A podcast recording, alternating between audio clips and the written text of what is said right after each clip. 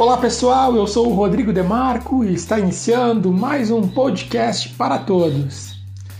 E nesta quinta-feira, dia 29, é celebrado o Dia Internacional da Dança, considerada uma das manifestações artísticas mais dinâmicas e antigas da humanidade.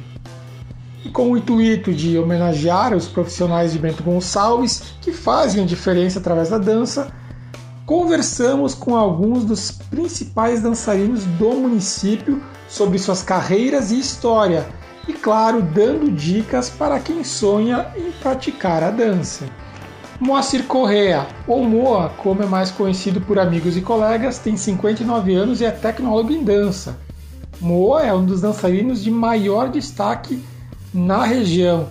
Ele iniciou nas artes em meados da década de 70 período em que começou a fazer teatro e dança. Naquela época ele praticava a dança que ele considerava mais intuitiva, como o funk de James Brown e também da galera do Jackson 5. A dança é algo inspirador para mim. Eu comecei na dança e a dança ela me, me levou a conhecer pessoas importantes, me, me motivou a fazer diversos cursos diferentes de, diversos uh, ritmos. E a dança também me possibilitou conhecer outros países, é, levar o meu trabalho também para outros lugares, buscar outros, outras informações de pessoas mais graduadas, pessoas com mais experiências.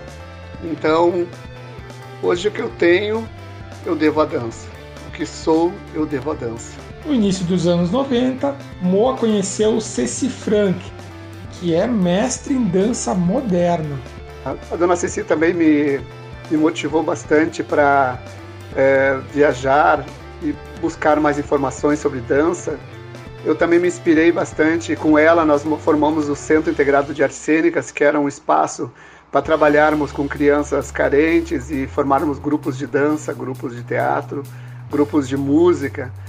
E eles e ele permaneceu no centro da cidade por mais ou menos uns nove anos. E a dança realmente tem diversos estilos. Um dos mais praticados aqui na cidade, inclusive nas praças da cidade, é, é um estilo mais voltado para o break, que é apadrinhado aí pelo movimento do hip hop. E o Pedrinho Festa, é, o Pedrinho, é um dos dançarinos mais conhecidos e que movimenta muito a cena aqui na cidade inclusive com festivais, movimentações artísticas. Ele nos conta um pouco sobre como foi que ele iniciou na dança, os primeiros passos. Que na época eu tinha um primo meu, o Boca, que dançava, né? E a gente dançava nas festinhas, assim, né? Fazia uma roda quando tocava alguma música e dançava, tipo, mais exibia os passos, na verdade, né? mostrava as habilidades, né? Essas coisas assim.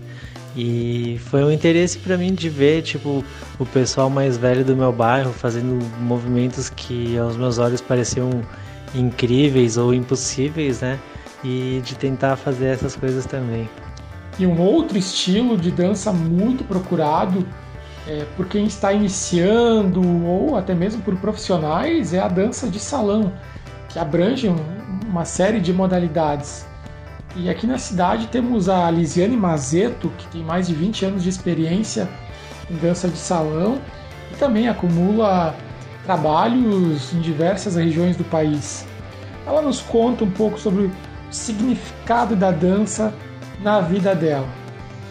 A dança tem um significado muito amplo na minha vida e acredito que muitos que vivem dela também sentem isso além de ser o meu trabalho há 22 anos que me sustenta, que fez com que eu conseguisse uh, muitas das coisas que eu quis, uh, que eu conseguisse abrir a escola, uh, que eu conseguisse ter uma equipe. Além disso, ela faz bem para mim.